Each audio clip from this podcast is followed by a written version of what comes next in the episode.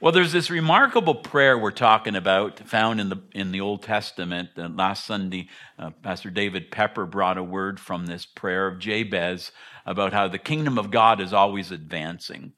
And we're going to look at it again today. And then next week, uh, Josh is going to uh, close it up with some leftovers. He's going to turn into a great, awesome casserole dish for us, and it's going to be great. But we find this prayer inserted unexpectedly in a genealogical record found in First Chronicles, kind of this obscure prayer in an obscure place. And it was written down by Ezra after the Jewish people had just returned from uh, back to Israel after 70 long years of captivity spent in Babylon. And Ezra was writing these words in order to give his people hope in a dark time of their history. Because genealogies had a purpose. They were written in the Bible to remind the Jewish people that there's a story of God's glory that is being written through their line, through their lineage, that through them the Messiah would come to our world. And so this genealogy was reminding them that God had not given up, just like we finished singing, that his promises will come true. And after these um, 10, you remember the uh, nation of Israel had been divided, and the 10 northern tribes of the northern kingdom had been completely destroyed and, and wiped out by the Assyrians. And then after the two southern tribes, the tribes of Judah, had been scattered throughout all of Egypt and Babylon and Persia, this genealogy was written in order to carry an important message to them that God had not forgotten them, that the blessing he had promised through Abraham was still uh, going to be passed on through their line. And so, unexpectedly, in this genealogy, we find a prayer. A prayer was inserted as if to show us that something significant shifted, maybe, when this man named Jabez prayed this prayer. So here's the prayer. It's found in 1 Chronicles chapter 4 verses 9 and 10. Jabez was more honorable than his brothers. In other words, something stood out about him. His mother had named him Jabez, saying, I gave birth to him in pain. And Jabez cried out to the God of Israel, Oh, that you would bless me and enlarge my territory. Let your hand be with me and keep me from harm so that I'll be free from pain. And God granted him his request. So this prayer is a is a big request that's infused with lots of optimism. It's like Jabez woke up one day and he, he was saying, What if I knew that I was going to get to live tomorrow? What if I knew that my life could count for something for the Lord? What if my life purpose was to reclaim space, reclaim the inheritance that had been lost for God? So he prayed this very practical prayer that asked God to use him in God's plan to open up more space for the Lord, for his grace to work in this world. And so this prayer kind of shows us three decisions that Jabez made to live on mission for God. The first decision he made was to call on God to do something miraculous. Notice it says, Jabez cried out to the God of Israel. And so in that prayer, Jabez made a decision. He made a decision to not complain about the circumstances, he, he decided to pray about the circumstances. He cried out to the God of Israel and he opened up his heart to trust God for something miraculous, for divine intervention. And so here's a man who evaluated the situation, what was going on, and instead of giving up, instead of being completely demoralized and saying the situation is hopeless, he made the decision to call on God, to ask God to intervene, to do something miraculous. And that's why it's very significant that we find this prayer inserted in this long genealogy, because this was a very dark time in Israel's history. And here's a man who gets it right that God has not forgotten them. and he can appeal to this covenant making God who keeps his co- covenant with his people forever and ever. So he called upon the God of Israel. and that's significant because I, I'm going to be sharing some thoughts this morning that's going to come across and sound like, oh, you just got to do more for Jesus. It's, it's like, uh, it can come across like um, almost like legalism, right? It just, in order to be right with God, in order for God to be pleased with you, God to be happy with you, you got to do more for Jesus. And that's not where this lesson starts. It starts with God's initiative. It starts with who God is. Jabez called out, he appealed to the God of Israel. The God of Israel was that that means God is the one who initiated the relationship with Israel. He's the one that called them to set them apart, to be his people in his world, that had a plan and a purpose for them. So, everything that Jabez prays and everything that I'm going to say this morning, I want you to understand that it's a call of response to what God has done for us first. Our entire Christian life is to be lived out that way as a response to the initiative of God's grace, as a response of, like Jonathan said, of worship and love and affection for who God is and what He's done for us first. So it's important to recognize that decision that Jabez made. He leaned into the God who is a God of all grace and love, who has initiated this relationship with his people. And so this prayer was a decision because of who God is to get involved in something because he believed in God. It was a decision that, hey, my life can make a difference because God has said something. God has made some promises. God has a plan that he's not completed yet. So let's get involved and let's be part of the solution of the plan that God has for our world. And so it caused Jabez to want to be a contributor and not a consumer.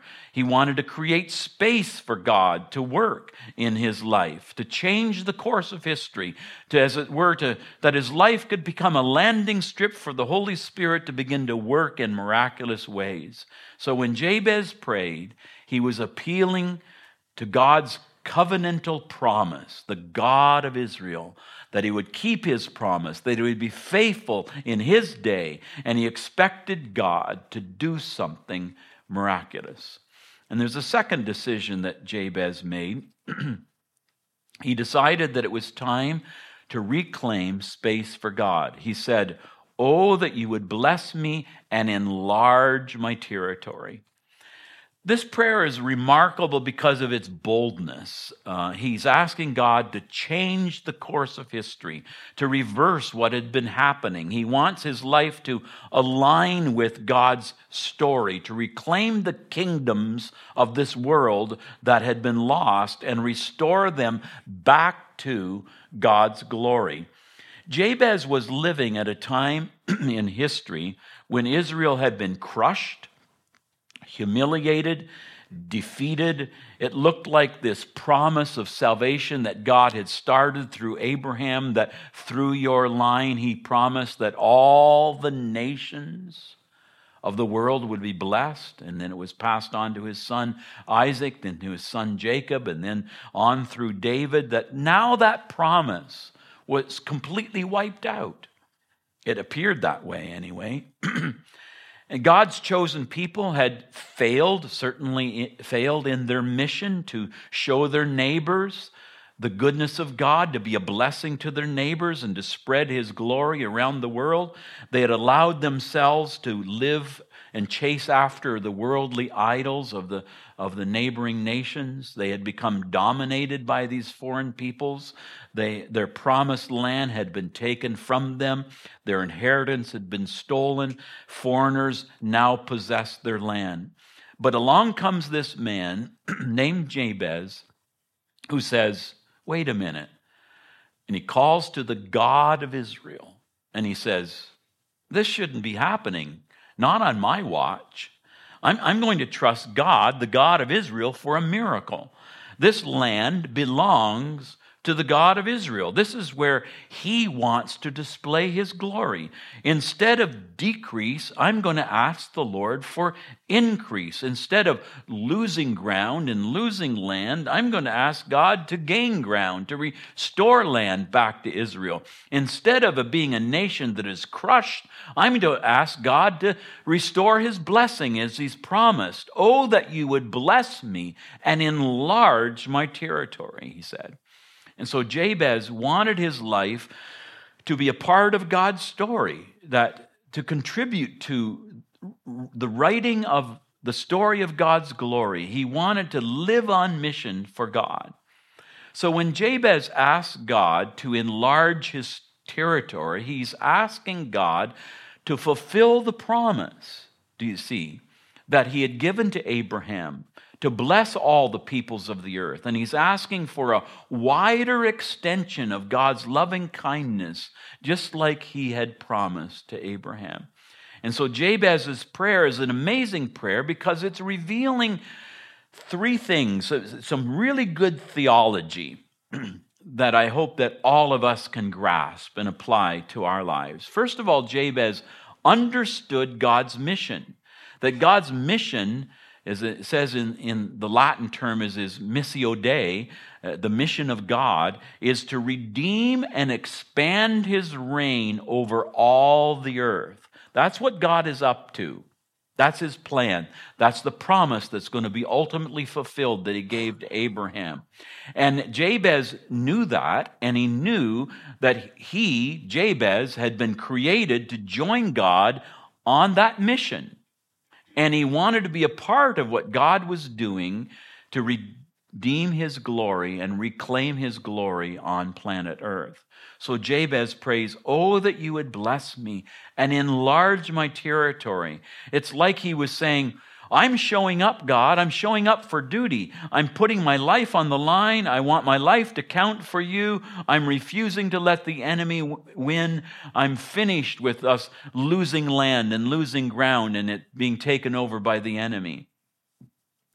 When we were flying back from Texas a couple weeks ago, Frankie was reading a, a Kindle book on the plane. it was written by Mark Batterson. It was titled Whisper how to Hear the Voice of God. And I was reading it over her shoulder, and a story that she was reading caught my eye, and I want to share it with you. Batterson uh, tells a story about a guy named Brandon Hatmaker who was traveling to Ethiopia with his friend Steve Fitch, who was the uh, founder of a ministry called Eden Projects. And Eden Projects is a reforestation ministry which is a vision to plant over a 100 million trees around the world. Deforestation has devastated parks of the world, especially parts of Ethiopia, where generation after generation has stripped the forest bare and has left the land barren. So that's just one example, by the way, of the kind of pain that our world suffers due to sin, that paradise has been lost. But here's a ministry that has a vision to restore the world back to Eden. And so Batterson writes this he says that Brandon was having second thoughts about his trip to Ethiopia. He had this fear of flying, he was missing his family, and he wondered, what difference is this ever going to make? And so he's feeling bad even then about his attitude that he has, and he closes his eyes and he, and he offers a prayer as he sits down in the seat in the plane. And he says, God, I'm sorry. I'm trying here, but I just don't get it. I don't want to be on this plane. I feel like I'm wasting my time, I'm wasting my money. If this is important to you, would you please overcome my ignorance and doubt and blindness? Will you connect the dots and show me what I'm missing? Amen. And he said, No sooner had he finished praying that prayer than this man sitting beside him, an Ethiopian man, uh, asked why he was going to Ethiopia. And he thought of, you know, a lot of things that maybe he could say, try to make it look impressive. I'm going to do some community development or something. But he was a little embarrassed to say, I'm going to plant trees. But for some reason, he just simply blurted it out. He says, I'm going to plant trees. And when the elderly woman sitting on the other side of the Ethiopian man um, heard him say something, she asked the Ethiopian man in, in her language, Amharic, a question, and uh, he responded back to her in, in Amharic, in that language, and, and she immediately began to wail, literally began to wail out loud on the airplane. In fact, she even stood up and began waving her hands in the air like something really significant had just happened that had just been said. And so Brandon says, What's going on here? And the guy says, Well, my mother asked me, Why are you going to Ethiopia? And Brandon says, Well, what did you tell her? And he said, I told her that you were going to plant trees. And Brandon says, Well, what's she saying? Why is that so important to her? And that's when Brandon's seatmate, the Ethiopian man, revealed that his mother had been praying for 38 years that God would forgive her people for stripping their land, and that she had been praying all these years that God would send somebody to their land to plant trees. Isn't that amazing? And before Brandon knew what was happening, this woman was laying her hands on his head and praying over him through tears of joy. I mean, just a simple thing, but can I remind you of something? Don't ever underestimate the significance of God's purpose for your life. You may say, Oh, I'm just planting trees. But even if He wants you to plant trees in Ethiopia, it's part of His plan to reclaim space on this earth, to return this earth back to His glory. He's all about making a new creation. He's bringing a new creation to our world, and uh, your life can contribute to writing this story of God's glory. You were created to reclaim the space around you with the redeeming love of Jesus Christ. That's your purpose. That's why you're here. And if you understand the message of the Bible, it will shape within you this worldview of hope uh, it will make you distinctly different in your outlook on the circumstances around you. It will ins- instill within you this spirit of goodwill and good news, which is the, the word gospel means the good news of what Jesus is capable of doing in redeeming dark situations. It will make you a positive influence. You will understand your purpose, that you, you exist in this world to open up spaces for God's grace to redeem the world from its state of sin and brokenness.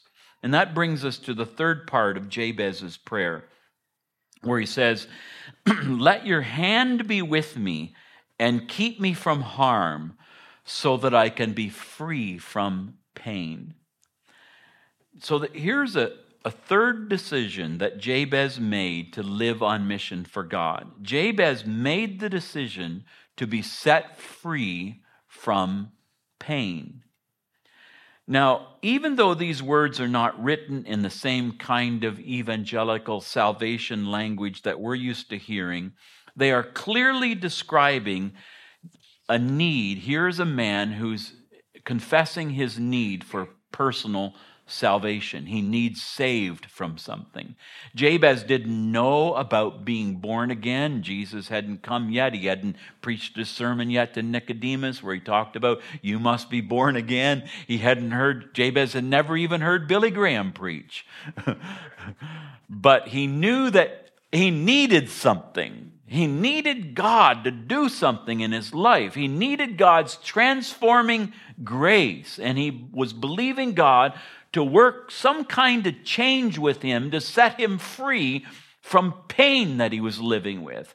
And he prayed for this divine intervention to reverse this curse of sin. He says, Let your hand be with me. Oh God, lay your hand on me. Intervene in my life with your grace and your power and keep me from harm so that I can be set free from pain. Now, when Jabez speaks of pain, he's describing in his own language, his own way of putting it, the effects of sin in our world. Sin brings pain to our world. Wherever sin is, it produces some form of pain and brokenness. And pain is simply a description of what sin has done in our world. It divides, it separates, it ruins, it kills. Jabez is believing God for healing from that, healing from the virus of sin, and he's pressing into God for something better than this world of pain. And he's refusing to accept pain as normal, as God's plan. He refuses to stay stuck in this sinful condition. He refuses to accept it as the status quo, as the norm. And he wants to take a higher road. He wants his life to be a positive influence on others. And so Jabez makes room in his heart for God's grace to heal him from the pain of sin. Isn't that beautiful? And this brings to my mind that great hymn that we sing at Christmas by Isaac Watts. Isaac Watts wrote this hymn, Joy to the World, not intending it originally to be a Christmas carol, but we've turned it into a Christmas carol, and, and that's fine. It's very legitimate to sing at Christmas, but it could be sung uh, all through the year. But I love this hymn of Isaac Watts, The Joy to the World, because it declares creation's joy when the Lord comes to reign on the earth. And we know Jesus is coming through two stages his first coming and his second coming, his first advent and his second advent. But it's the, the, the song says this Joy to the world, the Lord is come. Let earth receive her king. Let every heart prepare him room, or let's give space in our hearts for the Lord. And heaven and nature sing. And he calls us to make space for Jesus in our life. Then I love verse 3 because it announces what Jesus is coming to do with the pain of sin in our world. He says, No more let sins and sorrows grow nor thorns infest the ground. That takes us back to Genesis, right? In the fall and, and what, what, what, what we have on earth because of sin. No more let sins and sorrows grow, nor thorns infest the ground. He comes to make his blessings flow. How much? How far? As far as the curse is found. That's far. That's deep. That's why deep and wide, deep and wide, there's a fountain flowing deep and wide. Do your prayers, like Jabez, reflect this hope of the gospel? That God's capable of doing something more than what it looks like, you know, others around us are trusting Him for?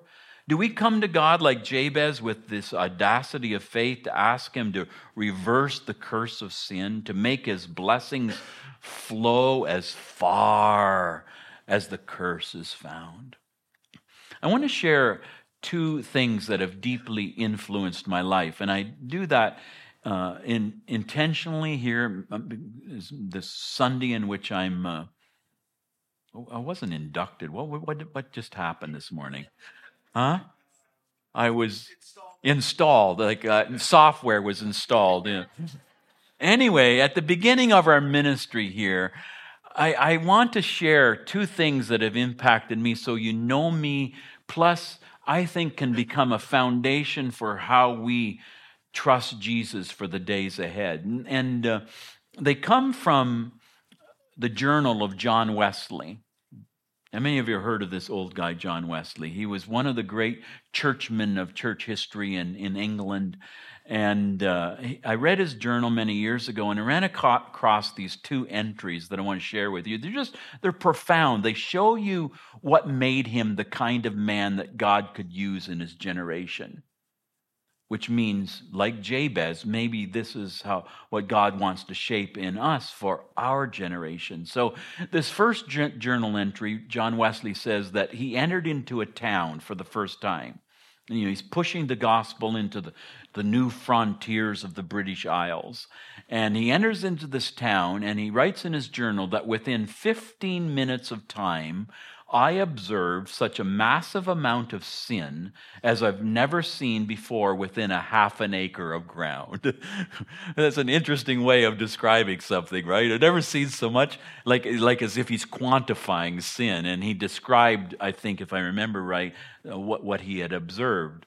And but he said, I've never seen within 15 minutes of time uh, such massive amount of sin uh, within a half an acre of ground.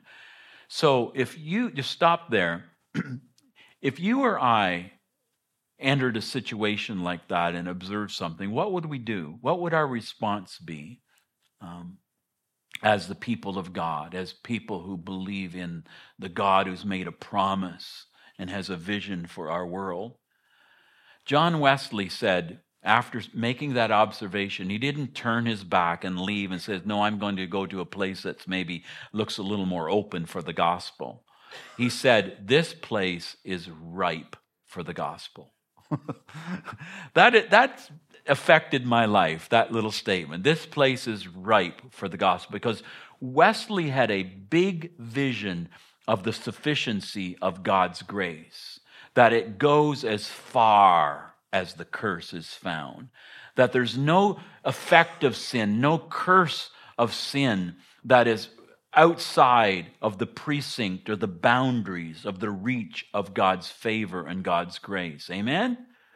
And if we really believe that, how do we apply that to our world and is what we look at and what we even say and how we talk about it? John Wesley is a great example of a person who impacted his generation because he opened up space for God's grace. He didn't close down. He opened it up, said, Oh God, as we sang this morning, Lord, you can do it again. You can do it again. That's like Habakkuk's prayer. He says, Habakkuk says in Habakkuk 3:1, Lord, Lord, I've heard about your fame. I've heard about what you've done. I've heard about great days of revival. I've heard about these days where you move and you broke in and you set people free. Lord, do it again. In our day, make it known. In wrath, remember mercy for us, Lord. Habakkuk prayed. And that was Wesley and that was Jabez. They were believing God that God has sufficient saving grace to reach into every fallen space of this world. The second entry in Wesley's journal I read is he was telling the story about one day he was walking over a bridge. I think it was a bridge into Bristol. And he says, as he walked over this bridge, he said, out from under this bridge comes this giant of a man. He called him a highwayman, which I guess in those days meant it was like a homeless man or a tramp. And, and, he, and he, this highwayman, he said, he demanded my purse or my life. I handed him my purse, Wesley said. And as he ran away, I called out to him and he said, My good man, if ever you want to be set free from that kind of a life, remember that the blood of Jesus Christ, God's Son, delivers from all sin. Think about that. I don't know if Wesley was concealed carrying. I, you know, you know, but think about his response, what he didn't do and what he did do. He called out and gave him the hope of the gospel. He wasn't self protecting of his purse. He was thinking of the man's soul, how he could be set free from that. And he said, years later, Wesley wrote in his journal, he said, years later, I was, I was in this town preaching, and after the service, a giant of a man took a hold of me. He says, Do you remember who I am? He said, No, I don't. He says, I was that highwayman who demanded your purse or your life. And as he said, as I ran away, I heard you calling after me and saying, My good man, if ever you want to be broken free from that kind of life, remember that the blood of Jesus Christ, God's Son, cleanses from all sin. And he says, Those words haunted me until I surrendered my life and gave it to Jesus Christ. And today I'm a Methodist minister preaching the gospel. Isn't that great? Here's a man who believed that Jesus Christ came to our world world to do something, and he hasn't forgotten about it. He's not finished with it. His promise still lives today, and he intends to make his blessings flow as far, as far, as far as the curse is found. Amen. How are we going to apply that to our life? I love what Jonathan said after the first service. He says, The Lord put on his heart a prayer for his brother. his brother, as far. Let's, let's reclaim space that the enemy has stolen. Amen? Tyson, bring your team up. I want to just close with this question. I want to ask you why did God like Jabez's prayer? It says that, and, J- and God granted him his request. Well, it must be that if he granted the request, he liked the prayer, don't you think? And I think he liked it because it actually expresses God's heart, God's plan of salvation for our world. That Jabez knew that God wanted to write the story of his glory over every generation, over every space and part and place of this world. And the prayer of Jabez, I think, is even anticipating a future reality when Jesus Christ is coming to reclaim his space over planet Earth. Could it be that God liked Jabez's prayer because it expressed a prophetic hope of the coming reign of Jesus Christ, a vision of every space on earth becoming God's dwelling place here. Yes, believe it or not, that is where we're heading, and you and I are a part of that. Let me share some scriptures. Revelation 11 15 says, Then the seventh angel blew his trumpet. Something significant here. And there was loud voices in heaven saying, The world has now become the kingdom of our Lord and of his Christ, and he will reign forever and ever and ever and ever. Hallelujah, hallelujah. Handel's Messiah, in case you don't know. Revelation 21 4 says, And when he comes, he will wipe away every tear from their eyes. Death shall be no more, neither shall there be any mourning or crying, nor pain, nor pain anymore, for the former things have passed away. Amen. And he's invited you to help him write that story. I don't understand the theology of that completely or the eschatology of the end times, you know, of whether we, we bring it in, we make it happen, but we're invited into it. We're invited into it. And that's where he's headed. And I believe in my simple little heart and mind that he is going to keep his promise.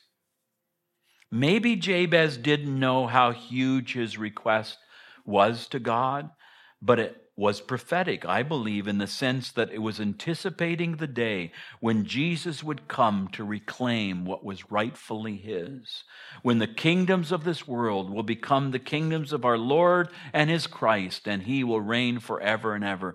I read this in Job this week. It says, I know that my Redeemer lives, and in the end, he will stand on the earth.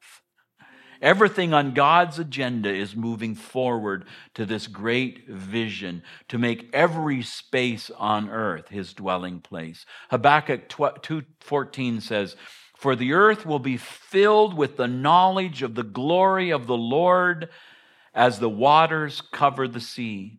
And the book of Ezekiel ends the final phrase of the book speaks of God's dwelling place on earth and describes that place as Jehovah Shammah, which means the Lord is there. the Lord is there.